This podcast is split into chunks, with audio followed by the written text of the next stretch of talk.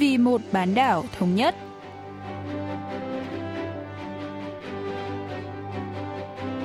Mỹ Linh xin kính chào quý vị và các bạn. Mời quý vị và các bạn theo dõi chuyên mục Vì một bán đảo thống nhất của Đài Phát thanh Quốc tế Hàn Quốc KBS World Radio. Trong phần 1, diễn biến quan hệ liên triều, chúng ta sẽ cùng nghe phân tích các nội dung về Bắc Triều Tiên trong hội nghị thượng đỉnh Hàn Mỹ ngày 21 tháng 5 giờ địa phương. Ở phần tiếp theo, cận cảnh Bắc Triều Tiên, mời quý vị thính giả tìm hiểu về phong tục sinh con ở miền Bắc.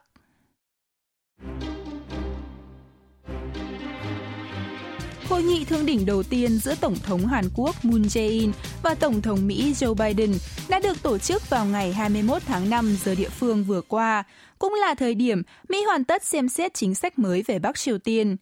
Kết thúc sự kiện, Tổng thống Moon đánh giá đây là hội nghị thượng đỉnh tuyệt vời nhất, trong khi Tổng thống Biden cũng thể hiện sự hài lòng với cuộc hội đàm và các quan điểm thẳng thắn của ông Moon. Sau đây, nhà bình luận chính trị Choi Young-il sẽ cho chúng ta biết thêm về ý nghĩa của hội nghị thượng đỉnh Hàn Mỹ vừa qua. 이번 한미 정상회담은 상당히 여러 가지 의미에서 특별한 점들이 있습니다. Hội nghị thượng đỉnh Hàn Mỹ gần đây có ý nghĩa về nhiều mặt khi tìm kiếm cách giải quyết cho các vấn đề chung của hai nước, trong đó có phương án phát triển quan hệ đồng minh song phương. Ngoài các chủ đề thảo luận thông thường, Seoul mong muốn được Washington chia sẻ công nghệ vaccine để đối phó với dịch COVID-19 chủ động hơn, còn Mỹ lại cần các khoản đầu tư của các doanh nghiệp Hàn Quốc để xây dựng cơ sở hạ tầng chip bán dẫn. Trong bối cảnh Washington đang cố gắng hạn chế sức ảnh hưởng của Trung Quốc, Seoul cần tìm cách cân bằng giữa hai đối tác thương mại quan trọng này. Có thể nói, hội nghị thượng đỉnh vừa qua đề cập đến nhiều vấn đề phức tạp và khó khăn hơn bao giờ hết. Song Hàn Quốc đã thể hiện được vị thế của mình ở hầu hết các lĩnh vực và hội nghị được nhiều chuyên gia ngoại giao đánh giá cao. 상당히 긍정적으로 높이 평가하는 대목이 많은 회담이었던 것으로 정리가 됐습니다. Trong hội nghị thượng đỉnh Hàn Mỹ lần này, các vấn đề liên quan đến Bắc Triều Tiên là một trong những phần thu hút nhiều sự chú ý nhất. Sau sự kiện, Tổng thống Biden và Tổng thống Moon đã cùng đưa ra một tuyên bố chung, tái khẳng định ngoại giao và đối thoại dựa trên cam kết liên triều và Mỹ triều trước đó, như tuyên bố bàn muôn điếm và tuyên bố chung Mỹ triều tại Singapore năm 2018, là việc cần làm để đạt được phi hạt nhân hóa hoàn toàn và hòa bình vĩnh viễn trên bán đảo Hàn Quốc. Tuyên bố chung cũng nhấn mạnh sự ủng hộ của ông Biden với đối thoại và hợp tác liên triều. Ông Choi Young-il phân tích. 우리 정부가 우려했던 점, 바이든 행정부가 Chính phủ Hàn Quốc từng lo ngại mối quan hệ Mỹ-Triều dưới thời Tổng thống Joe Biden sẽ không tiến triển hoặc thậm chí xấu đi so với thời cựu Tổng thống Donald Trump. Tuy nhiên, kết quả cuộc hội đàm thượng đỉnh cho thấy chính sách Bắc Triều Tiên mà lãnh đạo Hàn Mỹ nhất trí đã được kế thừa từ những thành tựu trong quá khứ. Đồng thời, Mỹ cũng bày tỏ tôn trọng các thỏa thuận đạt được giữa hai miền Nam Bắc và lập trường nhất quán của Hàn Quốc về quan hệ Mỹ-Triều. Do đó, việc Seoul và Washington quyết định thảo luận và phối hợp để tìm ra giải pháp ngoại giao cho vấn đề miền Bắc, song song với việc duy trì quan hệ đồng minh mang ý nghĩa rất lớn.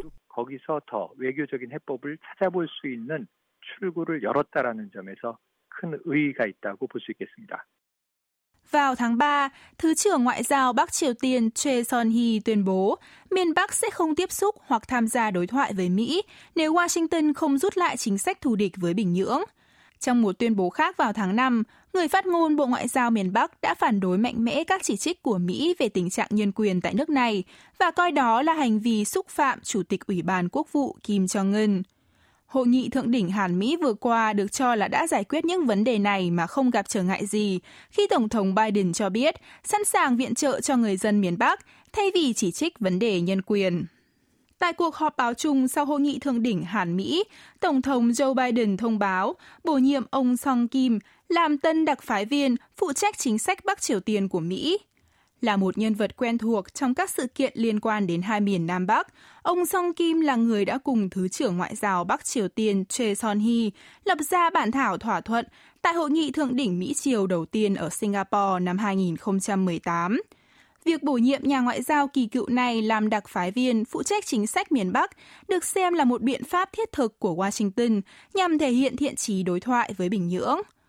Ông Choi Young-il lý giải. 성킴 특별대표의 경우에도 북한의 입장에선 상당히 친숙하고 Sinh ra ở Hàn Quốc, ông Jong Kim đến Mỹ sinh sống từ thời niên thiếu sau đó trở thành một nhà ngoại giao và chuyên gia về miền Bắc. Việc bổ nhiệm ông được coi là một lựa chọn thiết thực của chính phủ Biden để đảm bảo vai trò trung gian có thể làm hài lòng ba bên hàng Mỹ Triều. Trước đó có suy đoán rằng Mỹ có thể sẽ lần đầu tiên bổ nhiệm một đặc phái viên về nhân quyền ở Bắc Triều Tiên, một động thái có thể được coi là sự xúc phạm đến Bình Nhưỡng. Tuy nhiên, việc bổ nhiệm một đặc phái viên phụ trách liên lạc với miền Bắc được cho là một động thái tích cực, cho thấy Washington ưu tiên giao tiếp về mặt ngoại giao. 상당히 외교적인 소통을 우선시하는 인사 발표가 났다라는 점에서 매우 긍정적인 발표였다고 생각이 됩니다. Mặt khác, thỏa thuận chấm dứt hướng dẫn phát triển tên lửa của Liên quân Hàn Mỹ được cho là một thành tựu quan trọng về quân sự trong hội nghị thượng đỉnh lần này. Điều này có nghĩa là Hàn Quốc đã được khôi phục chủ quyền tên lửa sau 42 năm. Nhà bình luận Choi Young-il cho biết. 이 한미 미사일 지침은 79년도 박정희 정권 때 만들어진 겁니다. 그러니까 대한민국이 Hướng dẫn phát triển tên lửa có hiệu lực từ năm 1979 dưới thời cố Tổng thống Park Chung-hee nhằm đưa ra giới hạn về tầm bắn và trọng lượng đầu đạn tên lửa của Hàn Quốc lần lượt là 180 km và 500 kg. Trên thực tế, đã cản trở Seoul phát triển tên lửa một cách độc lập. Hướng dẫn này sau đó đã được sửa đổi 4 lần, dần mở rộng phạm vi lên 800 km để đưa bán đảo Hàn Quốc vào tầm bắn và dỡ bỏ hạn chế trọng lượng đầu đạn. Tại hội nghị thượng đỉnh gần đây, lãnh đạo Mỹ Triều đã nhất trí xóa bỏ hướng dẫn này, khôi phục lại chủ quyền tên lửa cho Hàn Quốc. 제대로 된 본궤도에 올랐다라고 평가할 수 있기 때문에 상징적으로나 실질적으로나 이번 한미 정상회담의 큰 성과로 평가할 수 있겠고요. Trong cuộc phỏng vấn đầu tiên với truyền thông sau hội nghị thượng đỉnh Hàn Mỹ, Ngoại trưởng Mỹ Antony Blinken cho biết, quả bóng giờ đây đang nằm trên sân của miền Bắc, ám chỉ đối thoại Mỹ-Triều có thể tiếp tục hay không là tùy thuộc vào Bắc Triều Tiên. Trong khi đó, miền Bắc vẫn giữ im lặng và chỉ chấp nhận lời đề nghị giải thích chính sách mới về nước này của Mỹ. Báo Lao động, cơ quan ngôn luận của Đảng Lao động miền Bắc, đã không đề cập đến hội nghị thượng đỉnh Hàn Mỹ mà chủ yếu tập trung vào các vấn đề trong nước. Vì vậy, các động thái tiếp theo của Bình Nhưỡng đang thu hút được nhiều sự chú ý. Ông Choi Young-il giải thích. 무엇보다 중요한 것이 북한도 함께 합의했던 trên hết, lãnh đạo hai nước Hàn Mỹ đã sử dụng cụm từ phi hạt nhân hóa hoàn toàn bán đảo Hàn Quốc, vốn đã được Bắc Triều Tiên nhất trí, để mở rộng cơ hội cho Bình Nhưỡng tham gia đối thoại. Câu hỏi được đặt ra lúc này là phản ứng của miền Bắc. Liệu nước này sẽ tập trung khiêu khích trong giai đoạn đầu để nâng khả năng thương lượng hay sẽ yêu cầu đối thoại thẳng thắn? Trong bối cảnh này, điều đáng tiếc là Mỹ lại không đưa ra lập trường cụ thể nào sau khi tuyên bố sẽ từ bỏ chính sách thù địch với miền Bắc. Mặc dù Bình Nhưỡng có tỏ thái độ mạnh mẽ và lời lẽ gay gắt đi chăng nữa, vẫn có hy vọng miền Bắc sẽ tham gia đối thoại. Chúng ta cần lường trước các kịch bản khác nhau và chờ đợi các động thái tiếp theo của Bắc Triều Tiên.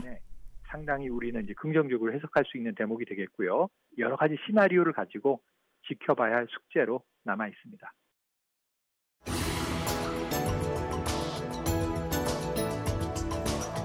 Theo báo cáo mới nhất của Quỹ Dân số Liên Hợp Quốc UNFPA, tổng tỷ suất sinh của Bắc Triều Tiên dự đoán số trẻ bình quân một phụ nữ sinh ra trong suốt thời kỳ sinh đẻ là 1,9 trẻ vào năm 2021, đứng thứ 119 trong số 198 quốc gia. Tổng tỷ suất sinh của miền Bắc cao hơn con số 1,1 trẻ của Hàn Quốc, nhưng vẫn thấp hơn nhiều so với mức bình quân thế giới là 2,4 trẻ, cho thấy nước này cũng có tỷ lệ sinh thấp nghiêm trọng không kém. Hôm nay, chúng ta sẽ tìm hiểu về văn hóa sinh đẻ tại Bắc Triều Tiên cùng giáo sư Chong Ngân Chan đến từ Viện Giáo dục Thống nhất thuộc Bộ Thống nhất Hàn Quốc. 근데 북한에서도 사실 이제 임신하고 출산하는 것은 상당한 가정적인 축복이기도 하고 새 생명이 탄생한다는 Miền Bắc đã áp dụng các chính sách khuyến khích sinh đẻ trong những năm 1950 và 1960 để giải quyết vấn đề dân số thấp do nhiều người thiệt mạng trong chiến tranh Triều Tiên. Nhờ vậy, tỷ lệ sinh của nước này đã tăng lên đáng kể.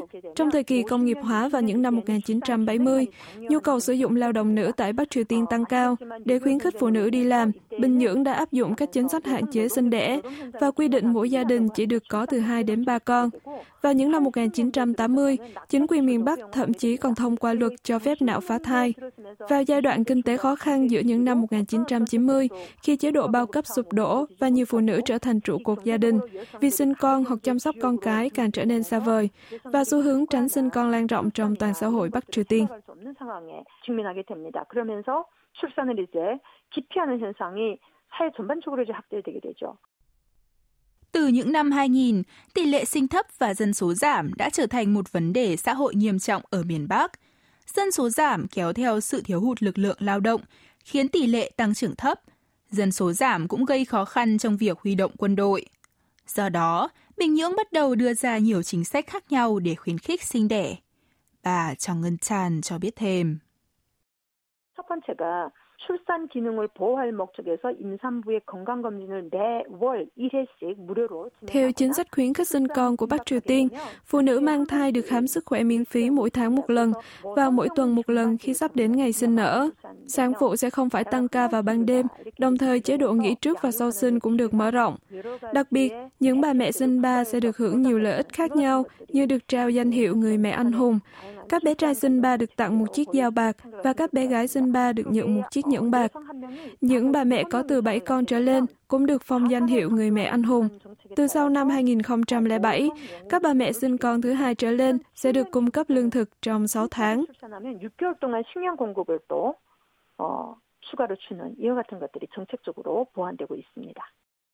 Thông thường khi mang thai, các bà mẹ sẽ tự chọn bệnh viện và đến khoa sản khám sức khỏe định kỳ.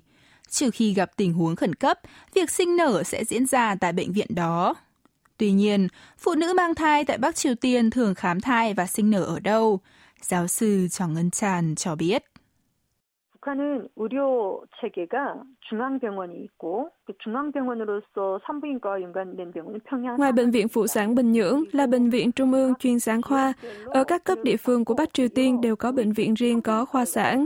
Khác với phụ nữ Hàn Quốc được tự chọn phòng khám, thai phụ ở miền Bắc phải đến phòng khám phụ sản trong khu vực sinh sống để khám và sinh con. Nếu gặp khó khăn trong việc sinh nở hoặc các vấn đề lớn khác, họ được chuyển lên bệnh viện trung ương. Ngoài ra, ở vùng nông thôn cũng có trường hợp phụ nữ sinh con tại nhà.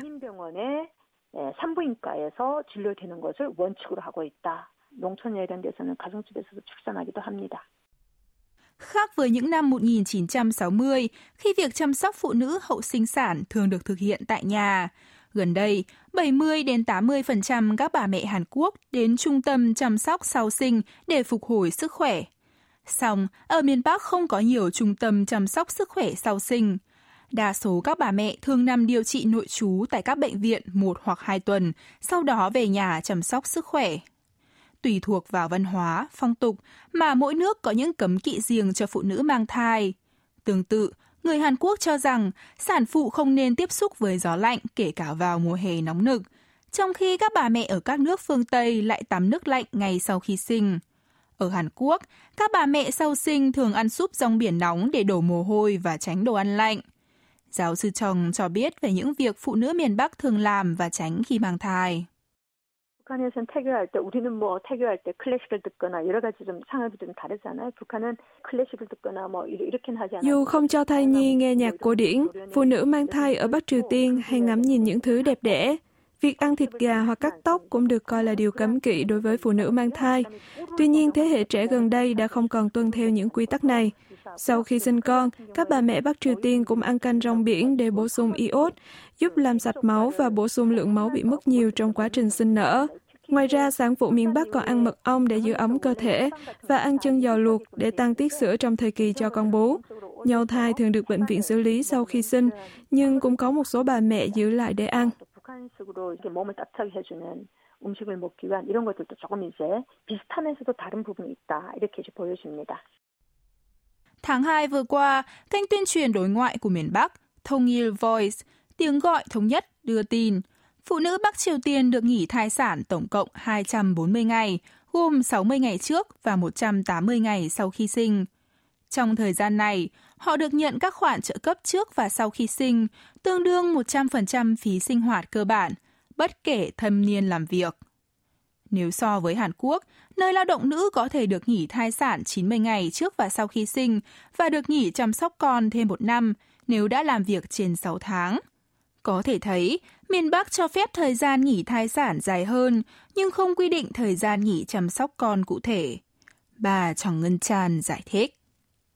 북한의 산전산후제도는 세방 직후부터 시행돼가지고 사회주의 노동법이 채택되면서 기간 교역. Bắc Triều Tiên đã áp dụng chế độ nghỉ thai sản ngay sau khi thoát khỏi ách thống trị của thực dân Nhật Bản vào năm 1945.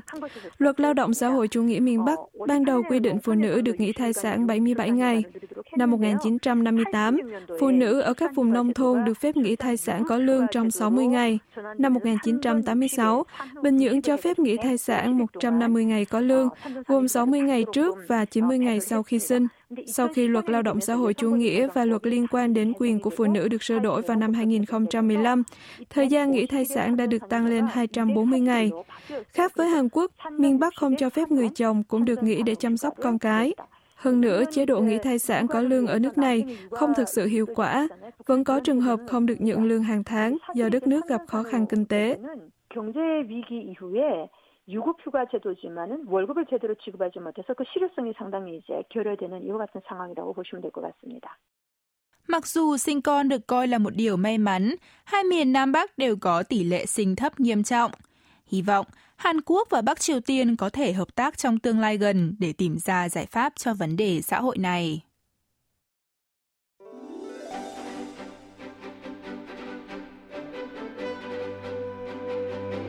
Quý vị và các bạn vừa lắng nghe chuyên mục Vì một bán đảo thống nhất của Đài Phát thanh Quốc tế Hàn Quốc KBS World Radio.